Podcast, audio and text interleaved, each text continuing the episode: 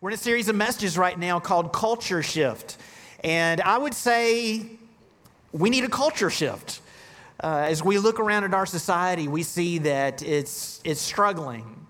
You know, we can look within our community and find things that are good, and sometimes we can find things that are bad. In fact, you can find places where people are helping others. You can find those places where they're encouraging others and uh, helping to improve the lives of people who are around them. But you can also look in our community, within our society, and see people who are not helping others, but people who are hurting others.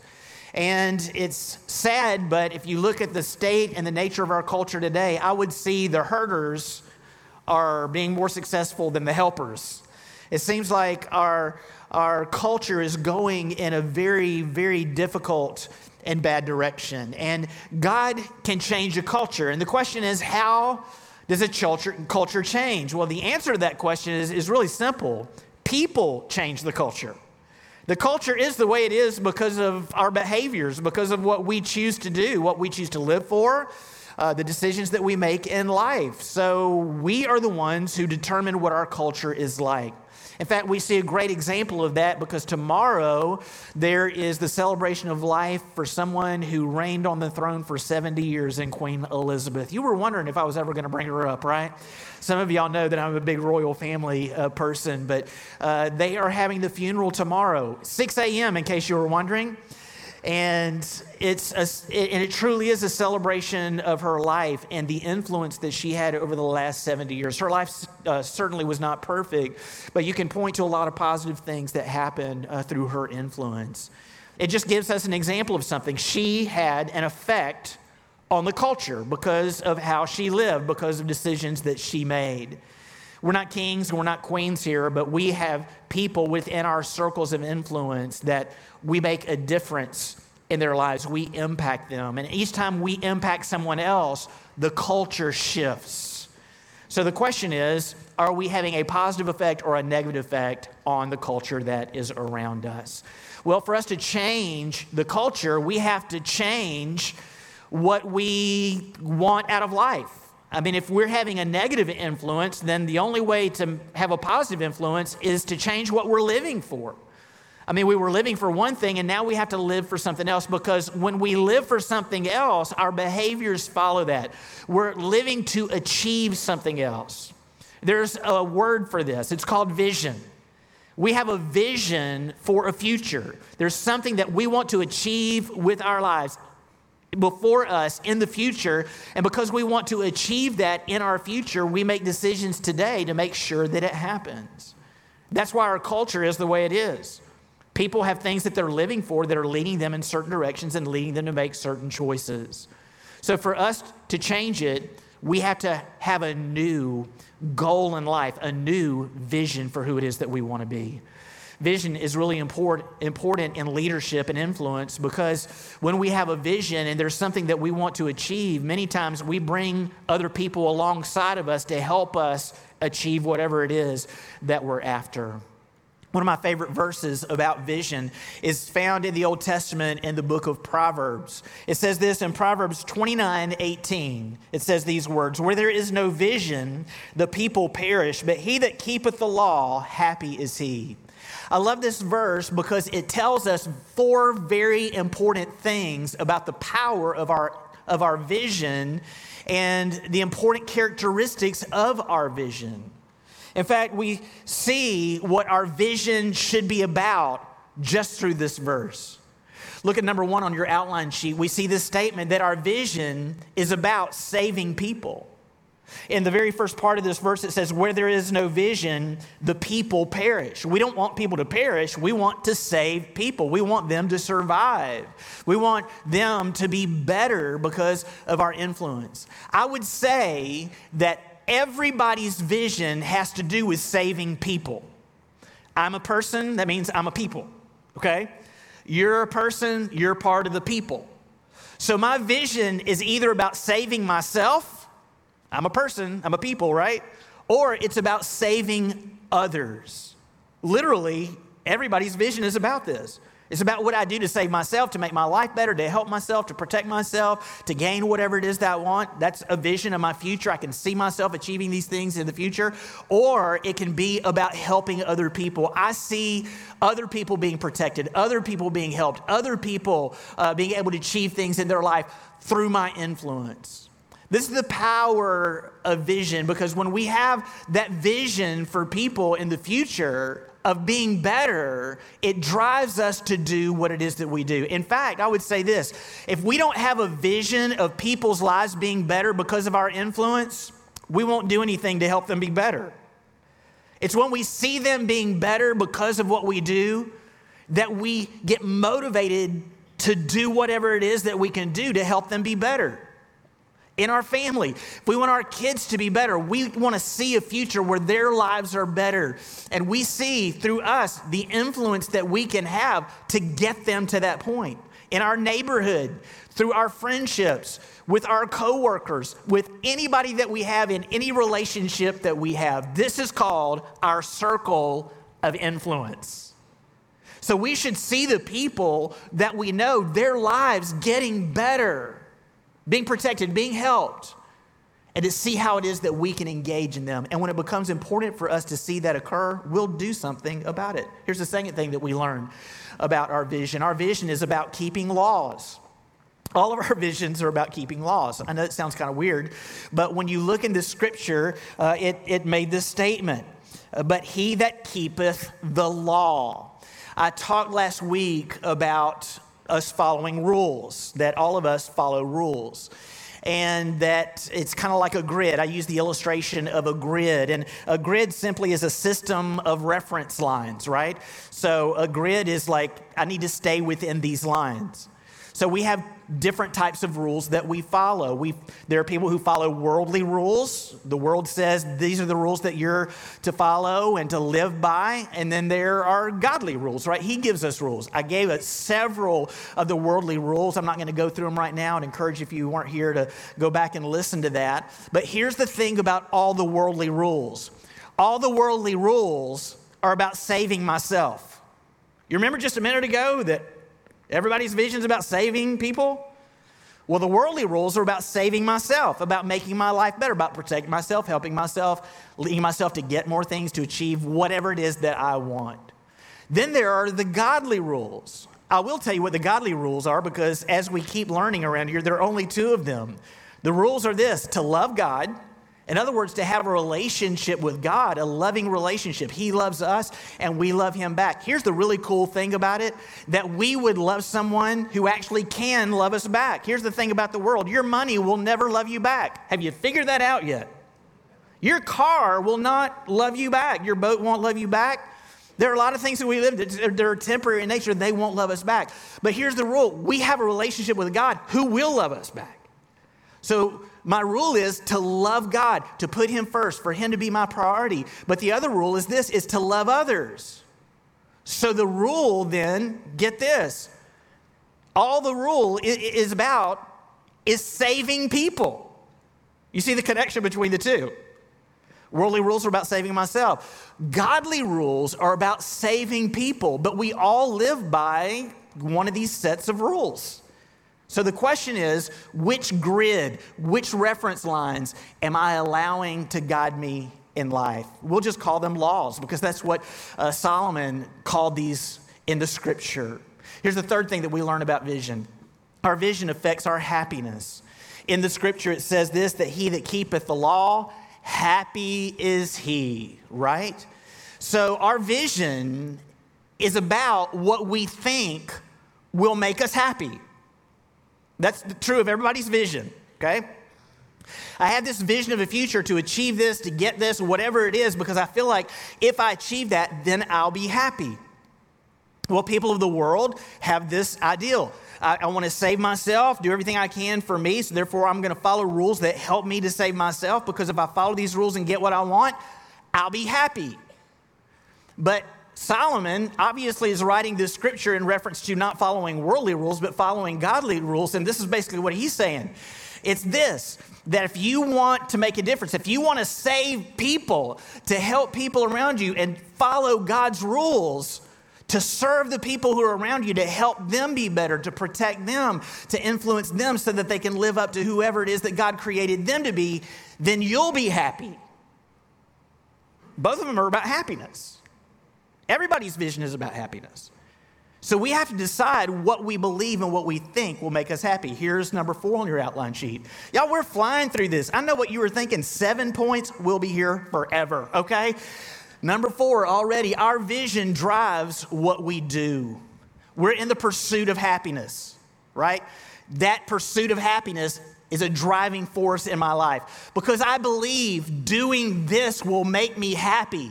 That's the future I see that drives the decisions that I make today. Me say it again. I have a vision of my future of doing what I think is going to make me happy because I believe that's going to make me happy. It drives the decisions that I make today. I make decisions today to help me get that future. It's the driving force of my life. So therefore, whatever your vision is, makes has has a impact on the choices and the decisions that you're making today. It will either help me get it, achieve it again, or it will keep me from gaining it. All that's about vision. All of it's about vision. It applies to everyone. So, why would we change our vision? I'll give you the answer to that question. Because what we thought was going to make us happy doesn't. And doesn't it make sense now? I mean, literally, that's the reason why we changed because everything that I was living for that I thought was going to give me this and make me feel a certain way, it's not working out. So now I'm willing to change, to have a different vision. And that vision is about this I'm willing to change and have a new relationship. We you to think of it in that way that you can have a relationship with the world or you can have a relationship with God. It all has to do with our desires that we have within us. I shared a scripture with you last week out of 2 Corinthians chapter 5. And Paul wrote this letter to the church at Corinth. Corinth was a very wealthy area. It's a transport hub city, so there was a lot of wealth that came through that through there. So there are many people who were living according, according to worldly standards. This is who he's talking to, the people who lived in this area the church that was in this area when he mentioned these things. He said this So from now on, we regard no one from a worldly point of view. There it is. There are people who are living for this worldly thing. Though we once regarded Christ in this way, we do so no longer. Therefore, if anyone is in Christ, the new creation has come. The old is gone, the new is here. All this is from God who reconciled us to himself through Christ and gave us the ministry of reconciliation, that God was reconciling the world to himself in Christ, not counting people's sins against them and he has committed to us the message of reconciliation. We are therefore Christ's ambassadors as though God were making his appeal through us. We implore you on Christ's behalf, be reconciled to God. God made him who had no sin to be sin for us, so that in him we might become the righteousness of God. What the scripture is about is people changing from one lifestyle to another, or changing from living for one thing to living another. They're changing from living for the world to being willing now to live for God. So, what do these relationships look like? On your outline sheet, let's look at that first relationship, the relationship with the world. We can have a relationship with the world. That's what it says we can have a relationship with the world. And the reason why I call it a relationship with the world is because there are many things that are involved in relationships. But two of those things that are involved are commitment and love, right? That we're passionate about. So when I'm in a relationship, I'm making a commitment to this connection that I have. So there are people related to the world, we're making a commitment to follow by the rules of the world. There's a commitment there. I'm committed to do these things because I believe these things are going to make me happy. So that commitment connects me to the ways of this world. Here's the other part of it, though it's love. I love the world. Why do I love the world? Because I believe that the world will give me what I desire. Remember, it's about saving myself in this situation. It's about getting what I want to make my life better. Okay, it really, it's a me, me culture that this, this is the foundation of. So that's what this is about. It's about the focus and attention then being on me. So, how then do I approach life? I'm in love with the world. So, this worldly relationship, I know this is going to sound weird when I'm talking about this. This worldly relationship can it be in a good situation or in a bad situation? Let's talk about the, the good situation first. A good relationship with the world is marked by acceptance. So if I'm following by the rules of the world, it's all about me, okay? If I'm doing good and actually living by the rules of the world, I'm living like everybody else is living for the world. I'm trying to get things for me like everybody in the, in the world. Guess what happens? Things are good with me and the people in the world. They accept me. They accept me because I'm living the, for the same things that they're living for. I'm doing the same things that they're doing. So the relationship between me and the people in the world is good. I'm accepted by them. And we're looking for acceptance, aren't we? That's what we're looking for. Becomes the driving force for our decisions many times related to what or who we commit ourselves to. But let's think of it in another way. Let's think of it in this way that I don't do everything that people of the world do. I do some of the things that people of the world want me to do, but I don't do everything that people of the world want me to do. Now I have a bad relationship with people of the world because I'm not doing everything that they're doing, or I'm not approving of everything that they're approving of. So, what happens then in the relationship with the world? Oh, my soul, let's look at it. A bad relationship with the world is marked by judgment, condemnation, isolation, and punishment. When we no longer agree with people in the world or live according to the same rules they live by or accept the same things that they accept by, what do they do? They turn on us, they judge us. They judge us as being unaccepting or being unkind or whatever it is that they want to want to do. What do they do? Uh, they condemn us. You're guilty. You're all you're about. You're, you're, you're coming against me. There's just this guilt. They want you to feel guilty about uh, how you're living. Isolation. They push you away and don't want to have anything to do with you. They isolate you away from the rest of us, right? And what's the other one? Punishment. They want to punish you for who you are. I'll give you a great example of it. Have you ever heard of this? Cancel culture? Isn't that what this is about? You don't agree with us? You don't follow? We'll cancel you. We'll isolate you. We'll get everybody to turn against you. That's what we'll do. So, this is what this relationship looks like. Sounds fun, doesn't it? There's a second type of relationship. Obviously, it's the relationship that we have with God. And in this relationship, we're following God's rules. Now, here's the cool thing about our relationship with God, okay? Our relationship with God is not based on loving ourselves, it's based on being loved. Because uh, let me say that one more time because it's kind of a heavy statement that's going to kind of be the foundation of some of this. Our relationship with God, it, it, it's not about loving myself, it's about being loved, which means this. In the world, if I don't follow its rules, people come against me and judge me and condemn me and isolate me and punish me. But with God, if I don't obey the rules, God loves me anyway. It's unconditional love. So my relationship with God is not dependent upon me following rules. He loves me because He created me and cares about me. Completely different feeling in this relationship already, right? And all of us, yes, we want to be accepted, but get this we want to be loved. That's what we desire in our life. So we're after this.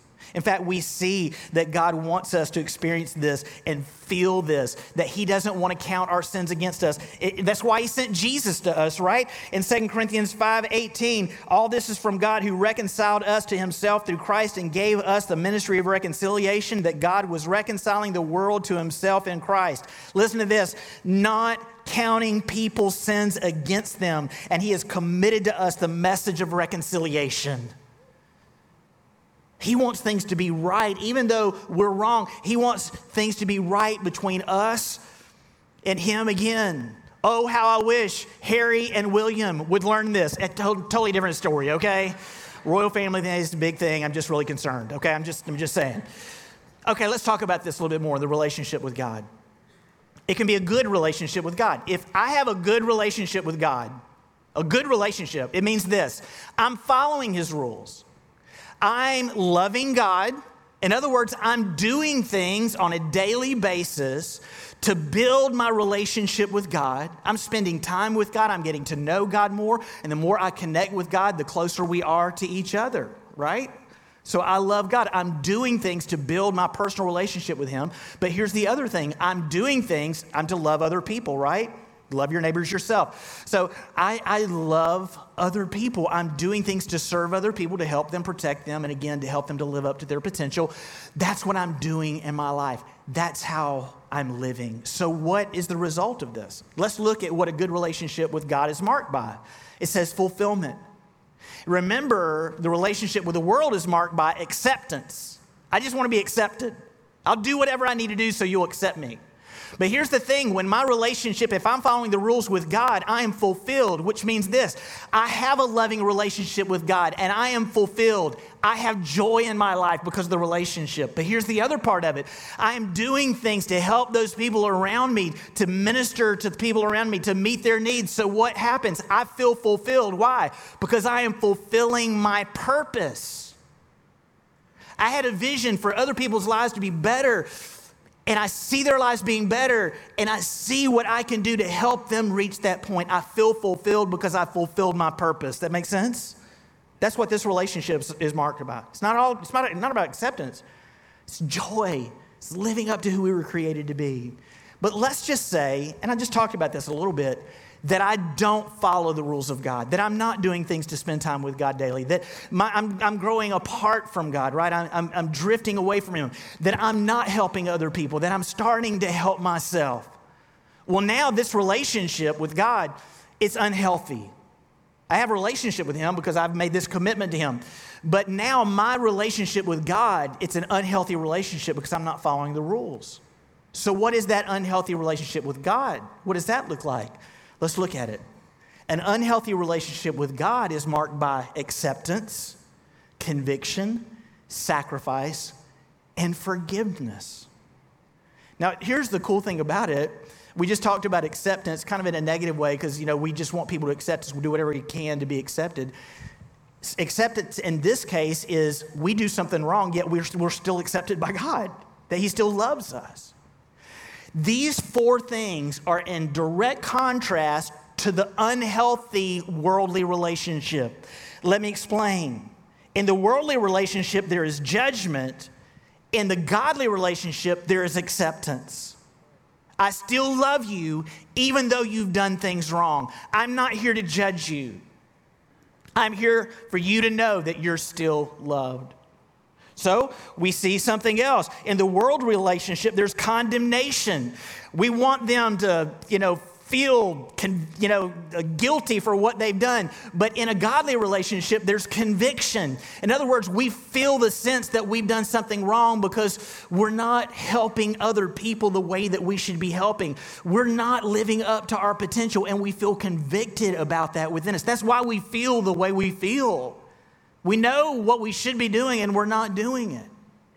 In a worldly relationship, there's isolation, but in a godly relationship, there is sacrifice. In, in worldly relationships, they don't want to have anything to do with you. They want to get away from you. They want you to, you know, feel like you have been, uh, you know, eliminated or avoided. That's how they make you feel. But in a godly relationship, People don't isolate you and move you away from them. In a godly relationship, He comes to us through sacrifice. Y'all, this is totally different. Instead of, you're a terrible person, you're condemned, I don't want to have anything to do with you, it's this you've done something wrong. I accept you even though you've done things wrong. I love you. You feel the conviction of your heart, and guess what? I want to come to you and I want to show my love to you even though you did something wrong. I'm going to give up things for your good even though you don't deserve it. That's a completely different relationship than what the world has for us. And then the last part of it, uh, with the, with the world, there is punishment, right? But with God, there is forgiveness. The The world wants to punish you and feel the wrath. What God wants is for all of that feeling, that conviction, all those things to go away through the forgiveness that we have from Him. Two options a relationship with the world and the relationship with God. Which one sounds better? It's just, it, honestly, it's common sense when you think about it, right?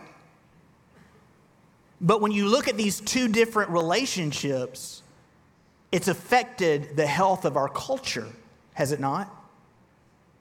Because in an unhealthy culture, it's become very worldly, and we see judgment and condemnation and isolation and punishment all the time because of a disagreement of what we believe is most important. So, why would we change? We change relationships because of conflict. Let's learn about that. On your outline sheet, fill it in. We change relationships because of conflict. We have a conflict within us. This is Leadership 101 as well. It, it, it's all about change. We don't change until we feel like we need to change. We have a conflict within us. In other words, uh, we're dissatisfied. This is where we know we should be, this is where we are, and we're dissatisfied because where we are we feel this conviction, okay, this dissatisfaction about where we are. So, how does that apply to our relationships? The first is the conflict of feelings. All right, on your outline sheet, fill that in. In other words, I want to be happy. This is how I want to be, but I'm here, I'm not happy. So, when we get finally to a point of unhappiness, where we're dissatisfied, then we'll change. Then and only then will we change.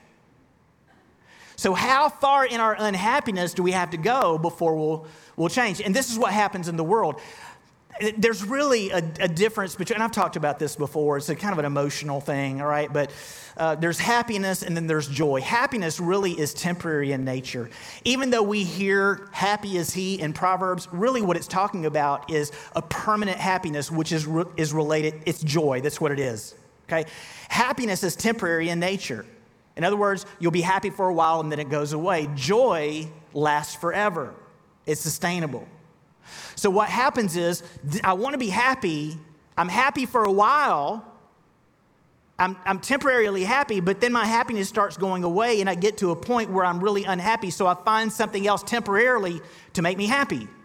I get more of what ha- made me happy before, so if I have more of it, I'll be happy. Or if it didn't work, I'll get something different to make me happy, so I try something else. So you go through all these things of happiness and unhappiness, happiness and unhappiness, and finally you get to the point of ha- unhappiness and think, I'm done with this because the world doesn't work anymore. Everything I'm trying doesn't fix my problem. So that's where I am. There's also a conflict of actions. Write that down. The conflict of actions uh, it, it is this all of us know within us what is right and wrong behavior, every one of us. And this is how I know it because it's the golden rule. I've talked about this a lot before, but we're to treat other people the way we want to be treated, right? That's the rule. So it's, it's wrong to treat other people in a way that we wouldn't want to be treated ourselves. So we all know that. Okay, so I want you to keep that in mind. This is what the world says. The world gives us rules. And it says if you follow these rules, you're going to be happy. Okay, so we're thinking this is the right thing to do. Talking about what's right and wrong. Okay, this is the right thing for me to do then. If I do that, then I'll be happy. But here's the problem with the rules of the world because they're about us. Many times when we follow the rules of the world, it has a negative effect on other people. For me to have more power, which is one of the worldly rules we learned last week, I have to push other people down. In other words, I have to treat other people the way I wouldn't want to be, be treated. And now I have a conflict of actions. The world's asking me to do things that I know deep down are not the right thing to do. To get more money, I have to take money away from you. I wouldn't want people to take my money, so therefore, I have a conflict of actions. The world's telling me to do this, but I know I wouldn't want people to treat me this way. And it's when we finally get to the point where we understand I'll never be happy doing these things against other people because I wouldn't want to be treated this way that we're willing to change. Y'all get it?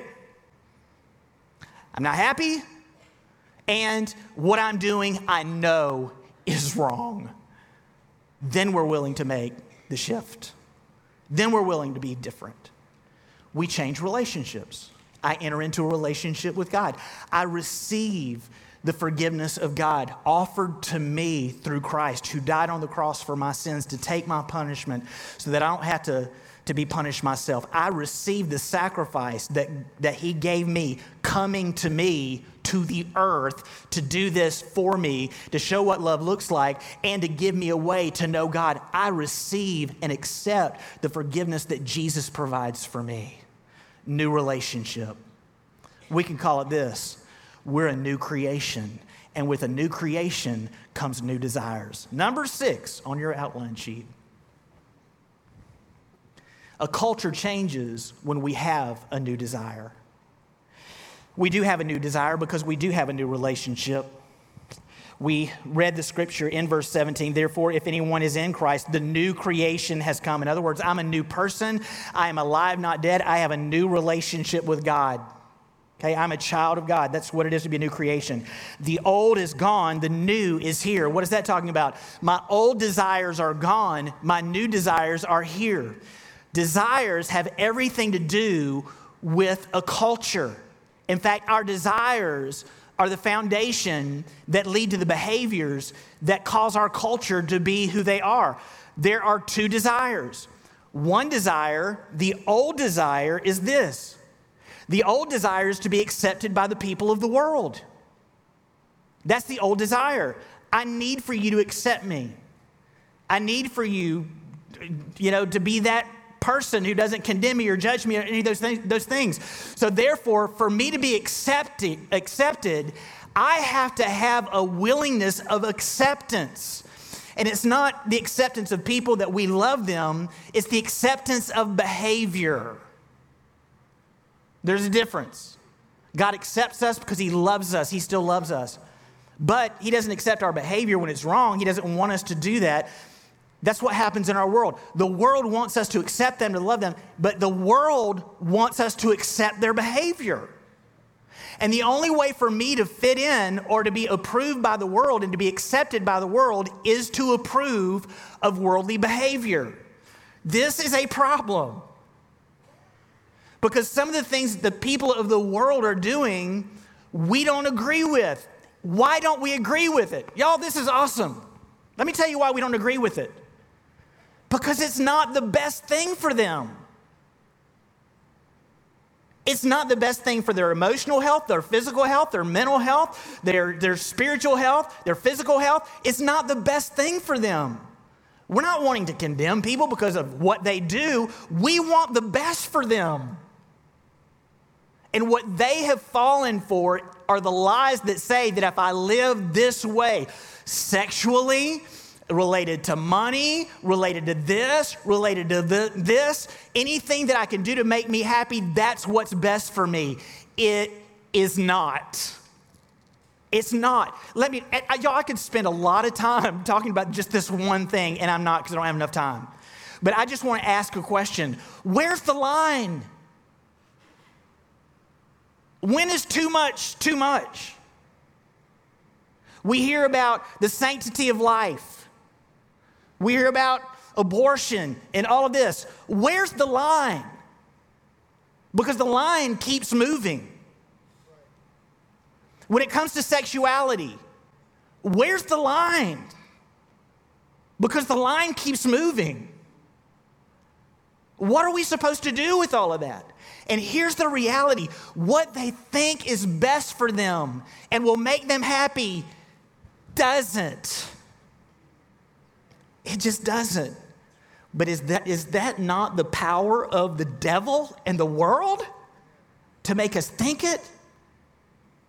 And then people who follow the rules of God are condemned and judged and marked as the bad ones. So ironic, isn't it? because all we want is for their lives to be better. All we want to do is to serve them. Look, whatever your sexuality, we're to be, we love them, are not going to isolate them, aren't going to, we're going to come to them and make sacrifices for them and do things for people who may not agree with whatever our culture is to show them that, you, that loving you is not dependent or determined by any behavior that you have in your life. It's just not. You know, the reason why so many people in the world have such a problem with Christianity? It's because Christians have become like people of the world and isolated people of the world away from them instead of going to the people in the world and making sacrifices for them to show them that they're loved. Why did Jesus come here? For the adulterous woman, for the thief, for the this, for the that, people who didn't know God. And yet, people in the church all they, many of the, y'all I know this is a very big brush that I'm saying, but we know this happens occasionally with people in the church. They're judging and condemning of the people of the world and isolate themselves away from them and make them feel unloved.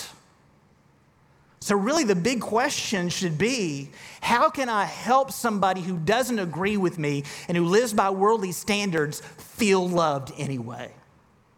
That should be our question. That's how it is that we should live. Because when we do that, we change the culture in the right way because we have a new desire. Here's the new desire. Y'all, I love this. The new desire is, is just to please God. How is it a bad thing to want to have a great relationship with God? And how is it a bad thing for us to love other people who are around us sacrificially? How in the world is that a bad thing? It's not. But what it does, it leads us to have something. It leads us to have the feeling of this eternal happiness that we're all looking for. So, how do we change the culture? Last thing, number seven. The culture changes when we become ambassadors who take the message of God's love to those who need it. We become ambassadors. We don't isolate, we go into the world and we sacrifice and we show unconditional love over and over and over again. It talks about us being ambassadors in the scripture. I'm not going to read it for the sake of time. You see it right there. An ambassador is someone who takes a message to other people. So, what happens for us when we take the message to other people is we simply are living out our vision. Remember what the vision was in Proverbs 29 18. Where there is no vision, the people perish. But he that keepeth the law, happy is he. So, what happens when I'm an ambassador for Christ? This is really awesome. People are saved. On your outline sheet, fill it in. People are saved.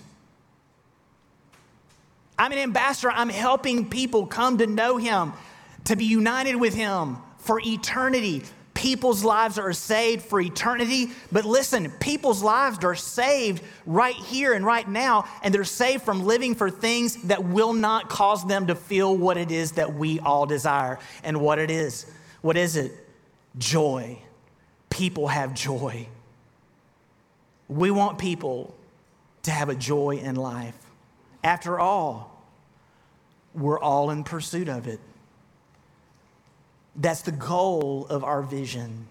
I want to ask you two questions as we as we end. First question is this. Do you have a relationship with the world or do you have a relationship with God? It might be that you have a relationship with the world and it's not working out. If it is working out, I, just, I know this is this as truth. If it's working out and you're in that temporary happiness mode right now, there's no thing in you that's driving you to change or be any different. And chances are you probably won't make any decision to be any different than you are right now. If that's where you are in that temporary happiness mode, everything's great, everything's good. This is what I want you to do. I want you to think about times when they weren't, because those times are coming back. They're going to come back. It might be today that you're living for the world and you're not happy. And let me just say today, today we're giving you the answer for what it is that gives it. It's a relationship with God. Second question I want to ask you today is who are you an ambassador for? Are you an ambassador for the world? Or are you an ambassador for God? Are you trying to fit into the world and be accepted by people of the world? Or are you a person who's trying to help people's lives be better as you help people have a relationship with Him. Let's bow our heads and close our eyes right now. If you don't have a relationship with God, you can begin it right now. The Bible tells us if we call on the name of the Lord that we'll be saved. Remember, that's the goal, is to save people. We're saved from being separated from God, but we're saved from a life of unhappiness. I want to encourage you right now to give your life to God, to be a new creation, to begin your relationship with God, and we do it through prayer. So I just want to ask you if this is you and you want to do it right now, you can do it. It's very simple, it's your choice. To pray this prayer silently to God. Just pray these words Dear God, thank you for loving me. I know I don't deserve it. I know I do things wrong, and I'm sorry. I know you sent your son Jesus to die on the cross for me and to be resurrected so that I can be forgiven of my sins. I ask you, Jesus, right now to forgive me of my sins and to come into my heart and to take control of my life. I give you my life and I commit to follow you as my leader and my guide. If you just pray that mean it with your heart, God hears this and says yes to it every time. It's the most important decision you could ever, ever make. At the end of this service, back in the back, to my right, to your left, there's a single door with a glass window. Somebody should be back there a few moments. If you need prayer, if, if you need counseling, if we can answer any question whatsoever to help you in your relationship with God, please come back there. If you prayed to receive Christ this morning, you just prayed that prayer, come let us know. We'd love to know that just to celebrate with you. It might be today that you're already a Christian, but the reality is you're an ambassador for the world and not God. You're living according to the world. You're living for what you want, and you're not being a servant to help make the lives of other people be better. And what I believe is this your, your relationship with God is unhealthy right now. But what you're feeling is you're feeling the, con, the acceptance of God. God still loves you. You're feeling the conviction of God in your life right now. Hopefully, you're being reminded of the sacrifice that Christ made for you and what he did for you and what we're to do for other people. And you sense this from God's Spirit that he wants to forgive you and to help you understand your forgiveness for what you've done. And I would encourage you today to make a new commitment. And that commitment is God, I have been living for myself. God, I want to live for you and to please you. So as I pray, I'd encourage you to do the same. Father, thank you for teaching us today. I thank you for the truth that we find in your word.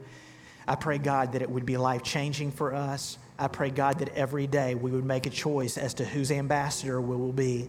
And I pray, God, that you would lead us to be culture changers. I pray, God, that we would be agents of change, God, as we become people that are out showing your love to people and not measuring people according to their behaviors, God, but loving them because you love them and you desire to know them.